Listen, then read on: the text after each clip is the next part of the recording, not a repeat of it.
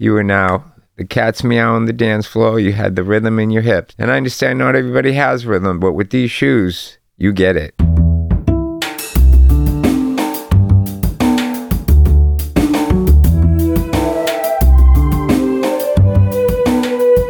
This is Champagne is also a band podcast. One songwriter, one song.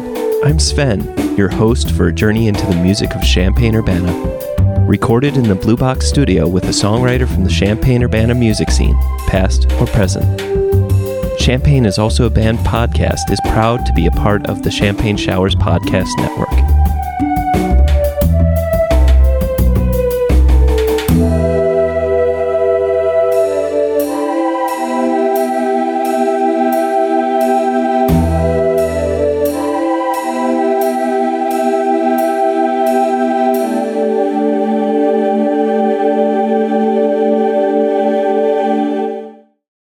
Welcome to Champagne is also a band podcast. Today I have Styx and Don. You may know Styx from such bands as Lou Miami and the Kozmetix, King Moon Razor, Creeps in Exile, Super Friends, White Trash Debutantes, and in the band that we're going to be talking about today, Bristle.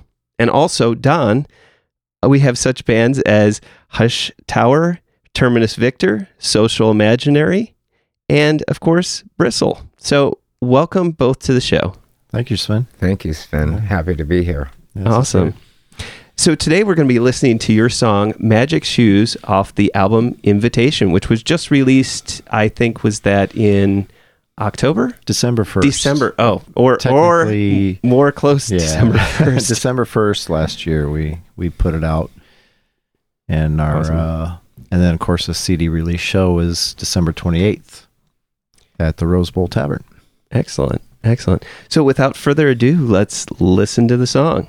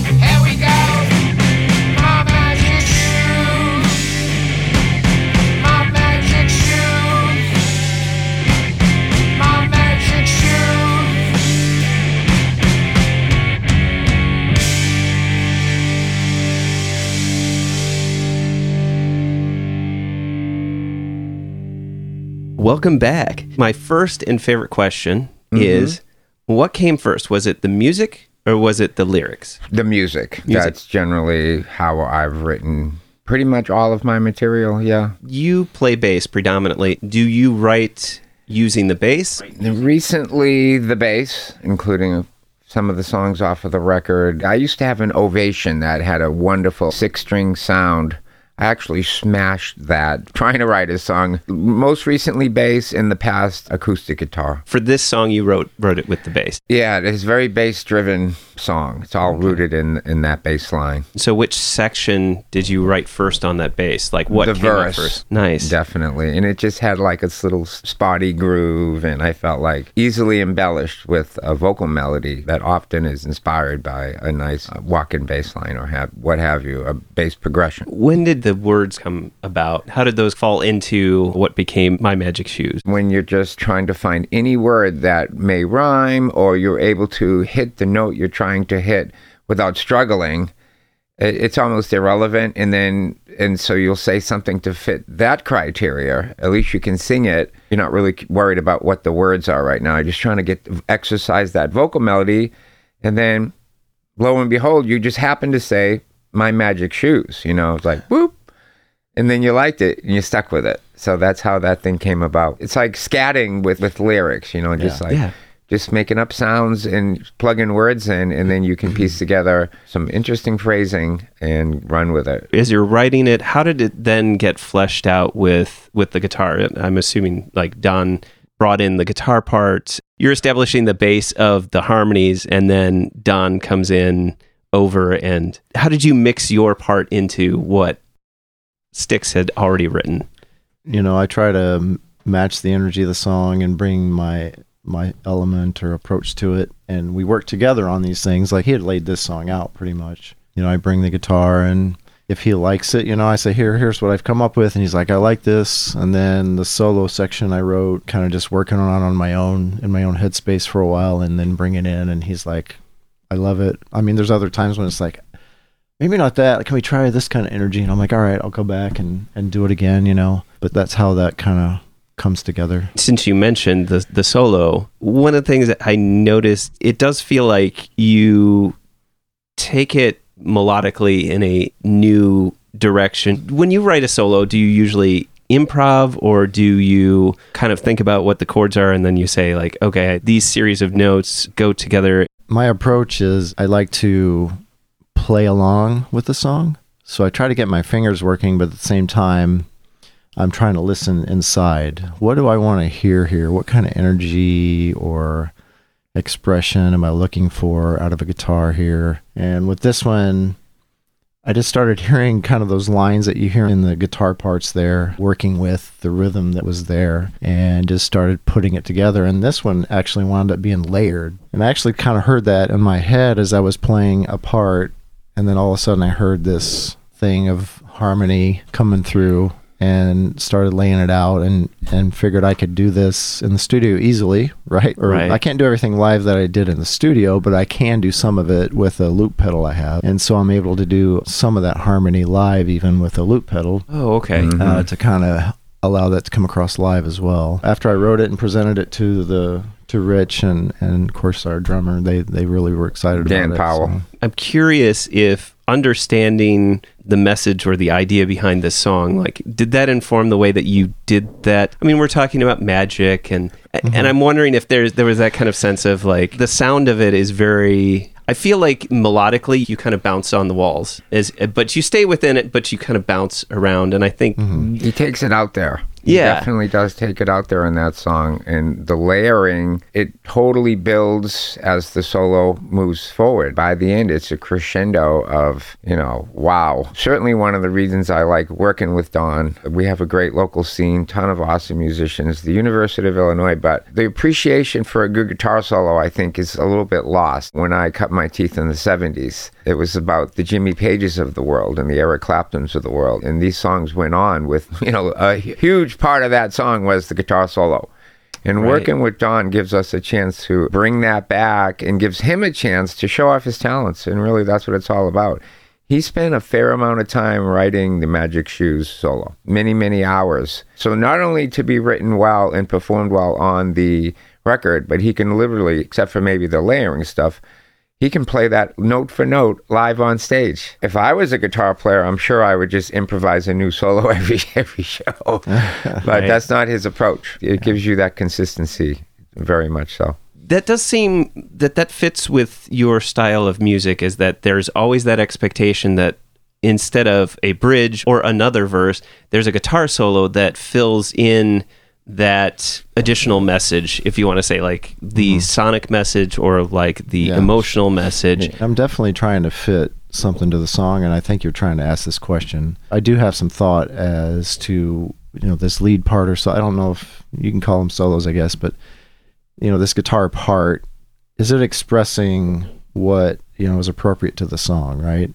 Is it angry? Is it frustrated? Is it sweet? Is it loving? Is it hopeful. I think this part that goes in Magic Shoes kind of expresses what I think is in the lyrics and the energy of the song, which is at the core of being human. We all want to hope to be able to do things and have Magic. talent or be Powers. accepted hmm. or loved or appreciated or be able to accomplish things, right? It's kind of a basic human desire and maybe even a bit fear driven you know, right thing. And, and to me, the part kind of expresses that rising hope and excitement and it's Mm. building and crescendoing and coming to something magical. It still stays lighthearted. This it's a very lighthearted song. Oh, yeah, absolutely. yeah. It's almost it reminds me of some of the old comic books. I mean, you mentioned it's this kind of sense of being a, a part of wanting to be loved, to wanting to be a part of something. Each verse is its own thing about maybe not fitting in or being the one that can actually do things, but yet just being mm-hmm. like, well, maybe your magic shoes is that you just pretend that you're a good dancer or that you can pretend that you can skate or. But really, in the end, does it really matter if you're any good at it? It's just you want to get out and dance and you want to be able to Right. get out and That skate could if be you the want magic. to. So the magic shoes was the refrain that you used initially beginning. How did it start forming from magic shoes into this concept? Well, I think it was probably from a lot of my own fears, inundated with shyness or what have you, and lack of confidence that I think a lot of people carry when it comes to wanting to get up and dance. You know, they went out, they see their friends are dancing, but they are just too nervous and self, uh, what would the word be? And, you know, they're worried they're going to be, people will judge, misjudge them and judge them harshly if they, because their dancing isn't good enough in their mind. And we all know freedom of movement is dance, and it's there is no constriction to that, and nobody sh- should be able to judge you. But so with these shoes, all that went out the window. You were now the cat's meow on the dance floor. You had the rhythm in your hips, and I understand not everybody has rhythm, but with these shoes, you get it Yeah. and you're on. So that was the concept, obviously. And I myself have always been able to dance. So I, I really wasn't telling a story about myself, but I've seen this many times over throughout my life that people were just too nervous to go out on the dance floor. the question arises do either of you skate or have ever skated? no, I'm just I, curious. I don't. I mean, barely as a kid, but I've never. Did you skateboard? No, I think it's extremely dangerous. I went to the top of my street when I was like 11 with a really bad skateboard. I lived on a deep hill in Milford, Massachusetts. I went to the top. I tried to go down. I crashed immediately and said, never again. I have uh-huh. yet to get, besides maybe a little bit here and there, actually. I used to live in a punk rock commune in Boston across from the Boston Garden. We actually had a skateboard ramp in our living room. I probably did try it again, but no, it's, it's way too dangerous and I'm too tall. What made you think about using that? Well, I mean, I being in a punk community, skateboarding has always been so interlaced with punk rock, and certainly it started in the '80s in the Boston music scene. You know, skateboarding was a really big part of it, and so unlike dancing, that actually did come natural to me. Skateboarding absolutely did not. So it was always a dream of mine to wish that I could be cool and skate like these super cool skater kids I knew. They were cooler than me because they could skate, you know. Right. but um, fortunately, they just looked at me and be like, "Oh, there's one of those band guys. You know, we, we we can get away with not skating and still be okay because we're in the band. We're one of the people playing the music that they love to skate to." So you've never found your face in Thrasher. No, that's an abstract dream. that's a dream. It's part of the magic of the, like the fictitious story about it, me finding these shoes and living my dreams. Yeah, with them because they give me the power to be in Thrasher. I feel very comfortable with Thrasher because uh, being as, as friendly that I was with. Jake, who was the editor, longtime editor for Thrasher magazine, Jake Phelps, and God rest him, he died oh. about two years ago. And he pretty much was Thrasher magazine to oh. what we know it as today and, and have been for the past 20 years. I have a lot of respect for those guys, so that's what allowed me to concoct that verse. I would never have guessed that there was that kind of personal connection to, you know, having your face in Thrasher as part of the dream of the magic shoes. So That whole crowd just knew me as Styx. That guy Styx. I think it's a cool expression that you wrote into the song that is connected to your life. You know, I just love when I hear that verse. I remember the story you told me about being friends with them, and I just think it's neat that it's kind of encapsulated in a song and is a real expression just right out of your life. That's something hmm. I like about it. how did it go from the bass line to Don picking up the guitar and then how did you bring this to the band as a whole and then flesh it out? I'm working with a couple of great musicians. These guys like songs that are a little bit off kilter. They're not afraid to play straight ahead, but this song brings some different tempos and tempo changes and melodic breakdowns that they both were excited about the song when they heard the song. So now when we're asking for everybody to bring their best musical energy into creating and fleshing out the song, it, the excitement is there and that's what I, I got from both of these guys when we came together and, and wanted to as you said flesh this song out and make it right for Bristle. So Don, how did you flesh out this song? Sometimes we sit together. I think we probably did that on this song. We've done it with a lot of the songs. So, and then I'll take it home and have a rough recording of it, maybe, or maybe we rough something through in a practice, and I'll work it through with a rough recording and put my mark on it, right, with what I want to hear from the guitar, what chords I want to play, how I want to play the chords. Sometimes I'll change the type of chord I'm playing. You know, it could be an A here or an A, an a up there, or you know Right. and just try to make it express the energy and feel that we're going for in the song. And on this song too, I mean, I, I go through a fair amount of changes in my sound. You know, there's little things I'm doing with the sound of the guitar as well as, you know, chordal stuff, right? Because that's a big part of, I think, what we're doing here. And just my experience in rock music in general. Those sounds are are kind of important. Uh, the sounds and the tones and the the other things that go into coloring it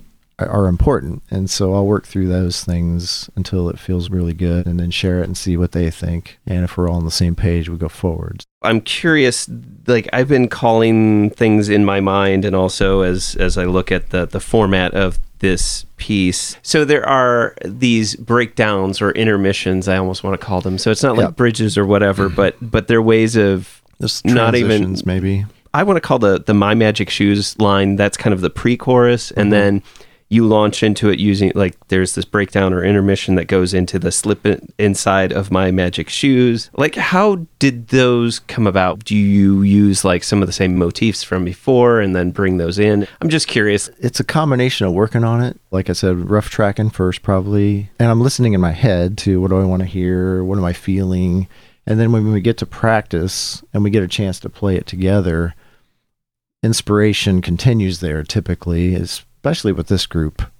I mean, the three of us have a good energy and a good chemistry, you might call it, to where we're communicating and doing things together to make this kind of grow into what the song wants to be. Mm-hmm. And we're trying to listen for that. So, you know, the target, I guess, is what's best for the song. Maybe if you want to put a high end goal out there, and we're shooting for that together. But we have to do some work separately and then kind of bring it together and, and grow hmm. it into the final version. So, So you would say a majority of the parts that were written that finally end up in the final piece, you would say a majority of that you work on those separately. It's interesting to hear different ways that people A good chunk of it was inspiration from how we play this together. This isn't a typical song. This is something else I love about this song. It, it's kind of all over the place, but it communicates so much emotion and, fun and great energy, even though it's not like a hook necessarily Right. like a beat thing you might typically hear. I mean, I think we see a lot of great response to that song when we play it. People are just like, "What was that? That was fun. That was, you know." People seem to really respond to it well. I think it just makes it a really interesting song. I'm, I think I'm losing track of what your question was now, but it, you know, it doesn't matter. Like I was thinking about what proportion of the songs that you do together are it's introduced. You might spend an hour, but then you spend you know six or seven hours by I yourselves, and then you- bring those into. I think you described Don there. Most of the hours he spent putting together the guitar parts were probably spent away from the band. He t- has a very engineering, technical approach to everything in life, including his music. He's striving for perfection. His sound is a huge part of it. You know, we're talking about playing and creating, but then you need to have the equipment to back it up. And mm-hmm. so he also delivers there. He plays stereo on stage. So there's dual speakers on Yeah. each side of the stage with Terminus Victor as well. And it, I love this man's sound live. yeah, I'll spend a fair amount of time by myself ferreting through guitar, how I'm going to play it, and then the inspiration. Though I I have been technical, and I probably still am very technical in approaches that I take, but I've doing it for so long. There, there is an artistic side that I've learned over the years that you want to let things just kind of go to, and you're Yeah, absolutely. what's the inspiration what's the expression we're going for here and not worry too much about the super technical stuff right some of that doesn't matter Well, and you also have to be able to move a lot on stage to be able to play that. So you don't want to get too caught up in the technical aspect, or you No. might slip. But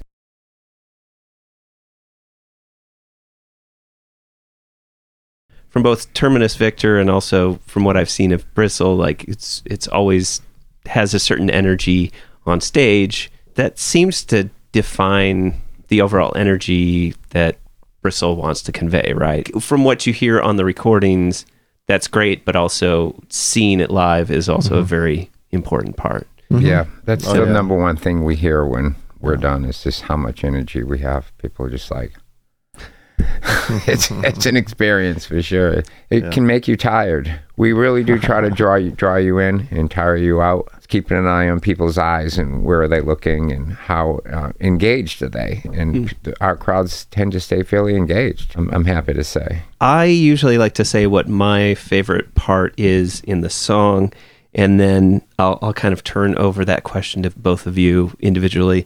I do love the solo because th- there's just something about it. It does convey this mystery as well as just kind of like, oh, screw it, let's just do it. As you understand more and more about the song, you're like, oh, that's exactly what it is. I do love the social beat has skipped this one. it's one of my I, I love that line because I would say when I was younger I didn't mind running around and dancing and just whatever it didn't matter. But now I, I feel a little bit more constrained with my own visualization of how how my body moves in space. And so I do look forward to a time when I actually can return to this like oh who cares? You know Yeah. just move. Mm-hmm. But so those are the two parts I feel I don't know about encapsulates the song but they mean something to me. So Styx, what's your favorite part of the song? I think when somehow I locked onto that main verse riff, and then just sort of magically this whole thing like doom doom doom doom, this part that literally slowed down, and the song almost comes to a complete standstill, and I sing this vocal melody comes out of me with no strumming at all, and I sing this like amazing part. Then crash. So I, but I think it's singing that part nearly solo at that moment. That's my favorite part of performing, and that's my favorite part of the song. You know what that almost reminds me of is is the uh, what is it that uh, When I say slipping sigh, yeah, by myself. oh well, I'm almost Cool, thinking of uh, like visually and also like uh, when you reach the apex of of your ascension. Mm-hmm. There's that point at which it's as if you're completely weightless. So it's like this the spot where it's up at the Fly. apex, and then and then you're just about to drop, and then you just drop. Yeah, so I, yeah, I don't I know. think That's that's- that's, the that's- visualization. I think that uh, y- y- you're spot on with that. That was sort of how I felt when I sing it, and probably when I wrote it. Yeah. Don, what's your favorite part? I really like it when we're crashing the song down within the, those parts, you know, where we're, you know, do, do, do, do, do, my magic shoes, you know. Oh yeah, Hmm. yeah. That was, uh, when, where it starts is when we bring it down because we're humming along, you know, on Mhm. a pretty steady, just typical beat thing. to start. Yeah. Just you know, kick the song off, and we hit that part, plump, plump, plump, plump, plump, plump, and it kind of plods it down to this, Yeah. you know, near stop, like he says. It's so, it feels so good to express that. It prepares, I think, the song for his favorite part. I love it when he sings this by himself too yeah. it just sounds great and i don't it, the song makes me feel kind of what it says you know like i can fly i just feel good about what we're expressing and the, s Hmm. what the song is saying and it's a lot of fun to be able to do those kind of parts in our band because it takes you know you got to be tight you got to be able to do that together it's really satisfying to hit those parts and be tied to each other because i'm really following dan's lead on rhythm he has a real good feel for how to express that following along and being in it with him and and rich is right there too and and then his vocals just fly over the top of it and Yeah. it's Hmm. just it's a really satisfying song for we all love playing that song when you mention tight, everything's very pinpointed, like precise, which I, I think is very distinctive. Like you don't necessarily hear that as much. we like being super tight and not being able afraid to show it off you know and yeah we, we hear that a lot too just how tight the band is and throughout my entire career being in a tight band has always just been important to me um, some of my earliest memories of being in a music scene in my hometown it was all about musicianship the most heralded people on the scene were the cats who could really play their instrument you know and that was how there was uh, no substitute for being a player. That was number one. So I kind of cut my teeth with that mentality, and I've always tried to surround myself with musicians that were better than I am, frankly. I've never been the type of bass player that practices constantly and reads and is like doing exercises or anything. So I've sort of leaned on my vocal melodies and, and my writing creativity to carry my career, not so much as like a fantastic bass player. Why did you pick this song as your favorite song? because we felt like it had plenty of talking points and i wanted to make sure that we had plenty to talk about so we didn't have a bunch of dead air here at your podcast I think it's a great song. I think it's unique. I think it kind of describes what we do. If you had to try to generally describe what does this band sound like, what do you feel like, what kind of energy do you bring? I think that song throws a lot on the table. Maybe not every aspect of what we do, but quite a bit. I just think it's a unique song. You don't hear songs quite like that with the stopping and starting and having so much feel and appeal. Mm. I just think it's a great song. I thought it was just a good pick for that reason. We're all just trying to get more people to listen to it expose Right. it to as many people as possible whether they like it or not of course you hope they do but that's not even that important it's just making sure they hear it right Right. And Yeah. then if enough people like it, yeah, it can catch on. Even a couple old guys like us, you know, this stuff could catch on and strike a nerve with America through social media, and all of a sudden, we, oh my God, it hit, you know. Yeah. So the thought of that is, I think, what drives a lot of us original songwriting people, whether we admit it or not. You know, we often say, you know, we're not expecting to make it. We're not, but, down deep, you're always like, but what if? Right. Why not us?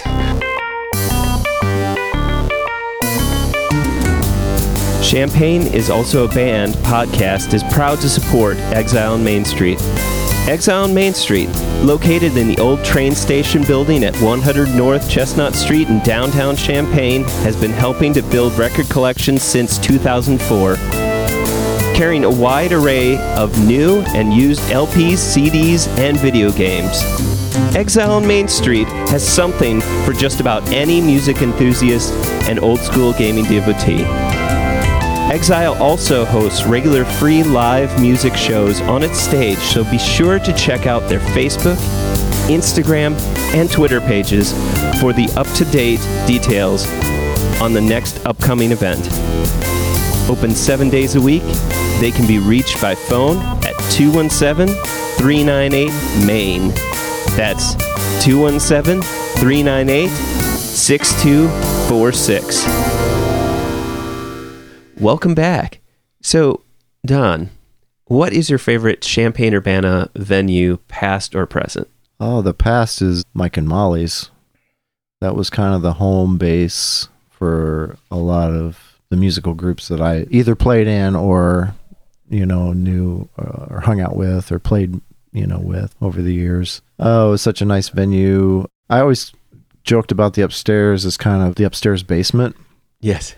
Some of the early shows I heard there, it was pretty awful, but Soundman Bob is an awesome sound guy. He uh, over I don't know the course of eh, not too long, months maybe, he dialed it in up there to where it sounded awesome. Yeah. And they made some changes. There was a bar and they moved some stuff out of the way and all that, but it became an awesome space for indoors in the Champaign Urbana area that we just began to love playing there. It's intimate and sounded great. You could play loud and just have a great time up there. Or then they had the options that were really nice out on the the beer garden. That was a lot of fun too, and it sounded really good out there too, just with the way the walls of the buildings were there and how it all kind of worked. And so having one venue that had those two spaces to play was just a fantastic uh, and enjoyable experience. What a great place uh, for me as a musician.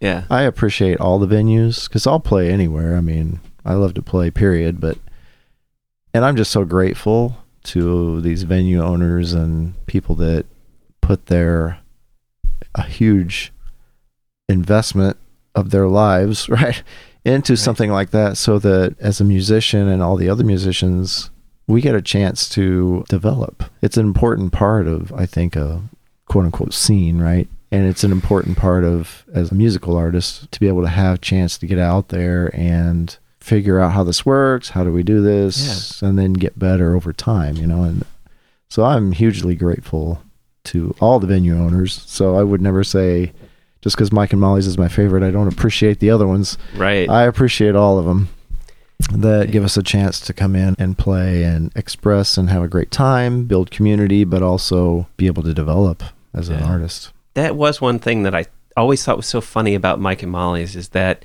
you could not have anything more polar opposite than the upstairs or the beer garden. It's like Mm-hmm. beer garden, just spread out, have all the room in the world, and like Fresh you get air. it- yeah, and the, yes, and the the upstairs basement, which I I've never heard that, but I love it because it is the most apt description ever. I'm surprised you didn't mention having to lug everything up the stairs. I was Oh, thinking that dude, myself. Well, yeah. we actually, in the bands I've played in, we had it down to a Oh. science how to get up there.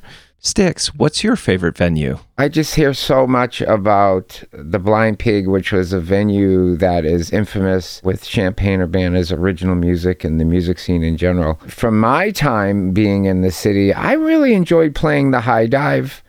I felt like, you know, the closest thing to me feeling like I was in a New York City nightclub or something Right. with the high stage and you could always count on a good sound, good lighting. Just love being up there. You get a real it's a gas, you know. Seen a lot of awesome shows there, including Queens of the Stone Age and other, mm. you know, s- semi and national acts.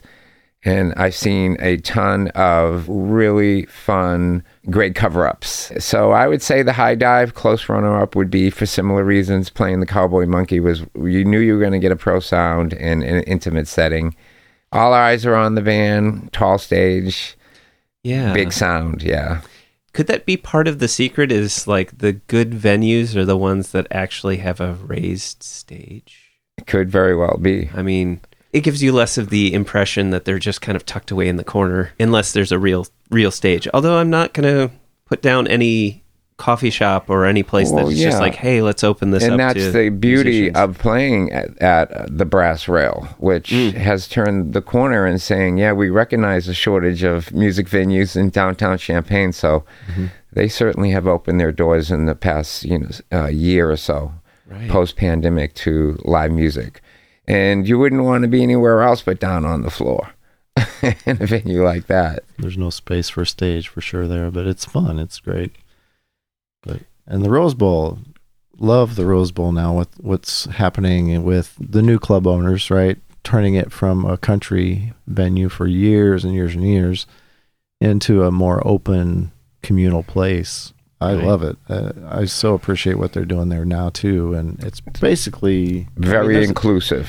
yeah, very inclusive, and they made some good changes too. You know that rail and whatever and roses was a thing for a long time, but I'm glad it's kind of cleared off because I think it's making space for new growth, new opportunities, new Yeah. expressions, more open. It was nice to have that removed, especially for me because I like to jump Yeah, around move a bit around, when absolutely. Yeah, I'm and, and that's I get excited and yeah, and that can be uh, guitar neck height, right? Too. So if you swing, that's not the best. Right. place not to a be. good idea. Yeah, you don't want to crash into that. I've had this question during the pandemic, and you know, as performing musicians that have performed in several bands and have been performing for some time, I feel like this is a question that you may be perhaps the best to answer. But in the time that we've had the pandemic, a lot of the venues haven't been able to have live shows, and we've had to rely on technology to reach out and connect with people in those ways. But I'm kind of curious what makes a good music scene community. So I, I want to post that question to both of you. What makes a good music scene? I really feel it starts with people picking each other up. The key term eh, being extremely inclusive, and for some of the veterans, seasoned musicians, to welcome younger and or new talent and encouraging people and making them feel welcome so that they can create their art free of fear. That's how the best art comes out. That should be the foundation of a great music scene and we do have some of that going on here and that's one of the reasons, you know, we have a fine music scene and why when I arrived here from California, I felt like it was a good place to set up shop. Fortunately, you know, working with uh, some fine musicians, I'm able to continue my career even at 59 years old. it's nice to connect with other artists, right? And just kind of be out there doing it and encouraging each other and working together, putting together shows and trying to make opportunities together to to get out and play and that provides a lot of support kind of across a, what I would call a scene. But scenes kind of have their own life cycle too. You know, it, it ebbs and flows, right? There's times where it's going up and things are growing and things are happening and it's getting busier and there's more opportunities and people are coming out, you know, things are happening and then it ebbs again. It's going down after time where it might have peaked and and now maybe it, it slows down again and maybe it feels like nothing's happening, but then again, Right. you know, I think there's always something going on in those basements all over town or whatever bedrooms and, you know, people working on stuff and just waiting for a chance to get back out again. So I think maybe we're at kind of in a lower spot, right? Especially with the pandemic coming through and, Yeah. and really putting a, a damper on things for a while here. At the same time, that could create a, a pretty big need for the future here of Right. people just dying to get out again and live that community experience, I would call it, of playing shows as an artist or as a listener going to shows or as a supporter, you know, going to shows of fellow musicians too. And uh, I could see it, you know, having a pretty good growth pattern once we can get through this right. this pandemic. I guess with that said, what do you think our Champaign Urbana community could do better? I would like to see greater numbers of people coming out Right. and supporting local music. You know, I think maybe part of the lull that we're in. I see sold out venues where national acts, even less than notable national acts, come through, but just it may be a, a little bit less enthusiasm than I'd like to see, maybe for people going out and supporting all these fine acts that we have. All in all, I think actually our city does a good job. You know, people do come out for each other, but could always be better. Personally, I feel a sense of responsibility to try to get the word out about what we're doing too. I run a business too to make a living, right? Yeah. you know, we create stuff that's new uh, in in the business I do, and it's great. But we're also aware that you know a great new product can die if you don't get the word out about it. Right. So there is a responsibility, I think, that goes with creating something new and great, or inspirational, or something a lot of people might really appreciate and want in their life. But at the same time, if we don't ever push it a little bit and try to get the word out there, they may never get a chance to be even aware that it's there. And that's hard because as an artist, self promotion is kind of, it can be uncomfortable or it can even feel a little bit like, Contrived. I don't want to be cocky or Yeah. necessary. I mean, I don't know. Right. It depends on the artist, but at least from my perspective, you know, that can feel very uncomfortable. And I would like to see us all, I'm trying to grow in this myself. Like, I think there's an acceptable level of going ahead and pushing things out there a little bit just to give people a chance to know Hmm. that you're there rather than just have no opportunity.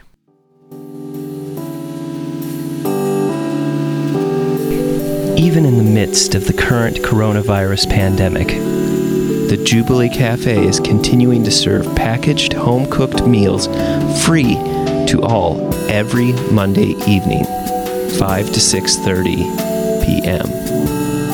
Meals are available for pickup outside the 6th Street door to the Community United Church of Christ in Champaign, Illinois, 805 South 6th Street.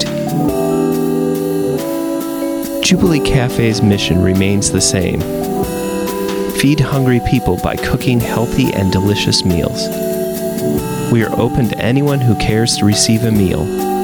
For information on the meal or how to volunteer, go to the Jubilee Cafe CUCC Facebook page or email us at jubilee.cafe at community-ucc.org.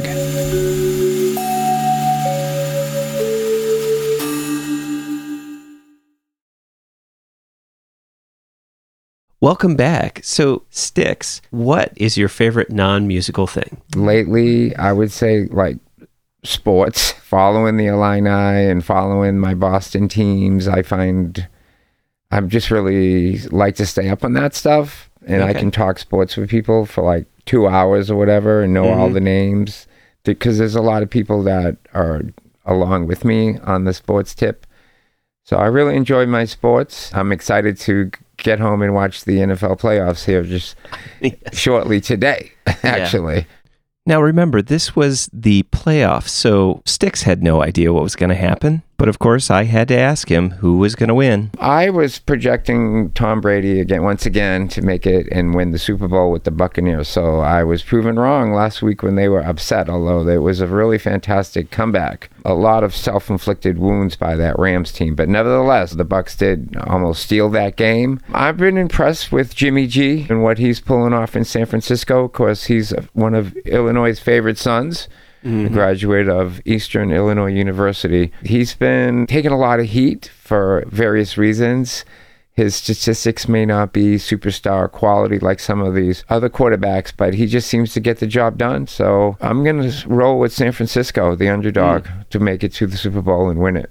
And by the time this comes out, we'll see whether you Yeah, are correct. sure. Um, so, I mean, have you always been into sports or yes, yes, right, yes, pretty much always, yes. Football, basketball, anything? Um, I think when I first fell in love with like professional sports, when my father and my grandfather, who lived with us, we all kind of evolved into being big Bruins hockey people, and we would sit on the couch and bond. Mm. So maybe it was a time when I could connect with my dad and my granddad together, watching Boston Bruins hockey. And at age nine and ten years old, I think I developed a love for spectator sports Excellent. going back that far and then the intense sports interactions that the neighborhood kids would have in the street also was a big part of my love of sports uh, playing sports from Yeah. street level all the way through to high school What did you play? we played street hockey we played wiffle ball we went through a spat of building go-karts where we all had go-karts and go-kart racing so racing's a sport That sounds fun. Yeah. Don, what what's your favorite non-musical thing? I would probably say my wife and I are kind of foodies and we like to try new things, you know, new spices, new flavors. I don't know that we're the most adventurous people per se. I would say we're more adventurous than maybe the average probably, but we have some limitations. Like I don't really like sushi, you know. Uh huh. You know, some other things, uh, Middle Eastern, Mediterranean type stuff and Indian and, you know, Do you cook yourself, or is it more of being able to go out and check out restaurants and that kind of thing? Yeah, I'm not a big cook myself. My wife is, though. She's really good, but we also enjoy just kind of the going out time. it, we're kind of at a time in our lives where we're both busy. Our kids are almost out of high school. We're kind of transitioning to this time where they're kind of grown and we can kind of do our own thing again. And so for breaks, we like to venture out and, and Mm. find some really cool, like a new restaurants or So, what's a c- new restaurant that you found in this area that you really liked? We like, you know, Watson's is awesome, and Kuinar. We love Kuinar. When we go to Kuinar, you get a glass of wine there. It's we call it the Kuinar pour because it's a really nice pour wine. they fill that glass, and it makes it really enjoyable, right? Punch has awesome cocktails. Most places cocktails are not very good, but Punch has kick-ass p- cocktails, man. They're awesome. And then we love to hit like Chicago and places like Yeah. that. So one of our favorite places in Chicago is called Avec, A V E C, and they've got some really interesting dishes that we just have been really wowed by. And Are they just styled differently, or are they just are, are they of a particular? it's kind of I think it's like a Mediterranean kind of a Mediterranean flair. Italian, but then some spices and other things thrown in, and just Mm. interesting combinations of things too. I, I should know more about the technical style they might describe themselves as, but we just enjoy it, you know. Figure out what you like, and you try to find more of it. Yep, just try try things, you know, and Yeah. dig around and you hear about it and read about it and go try it, you know. Don Styx, thank you for being on the show and telling me all about your song Magic Shoes, about Bristle, the CU community, and your favorite venues and your favorite non musical things. And I appreciate you coming all the way out here to record with me. So thank you so much. You're very welcome. It was a pleasure for us to be here. And I think it's really neat that you're even hosting a podcast. And I want to have a podcast, but no, what you're able to do to help us come down here and share the good word of Bristle. We put a lot of effort into this record, and it's just nice to have, you know, the kind of interest that you're able to help us spawn. For all the artists that have come down, I think you said this was your 81st episode. This will be, yeah. Yeah, so um, we love coming out here to the country. You live in a beautiful part of the state. There's nothing quite like the feel of East Central Illinois. You can't get this anywhere else. Yeah. Thank you very much.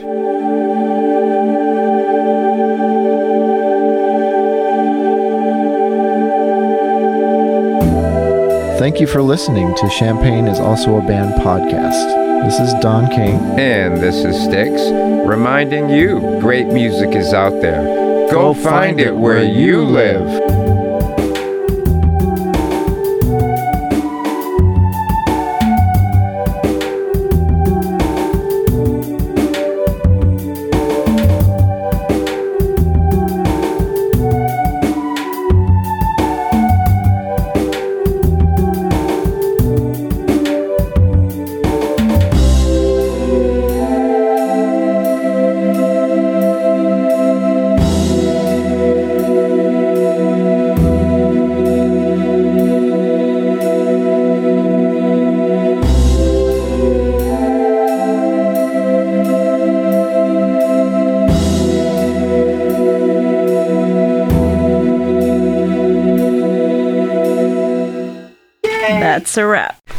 Almost have an NPR voice. It's so good.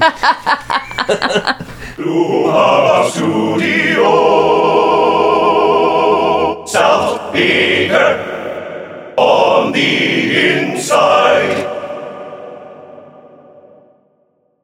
I used to live in a punk rock commune in Boston across from the Boston Garden. We actually had a skateboard ramp in our living room.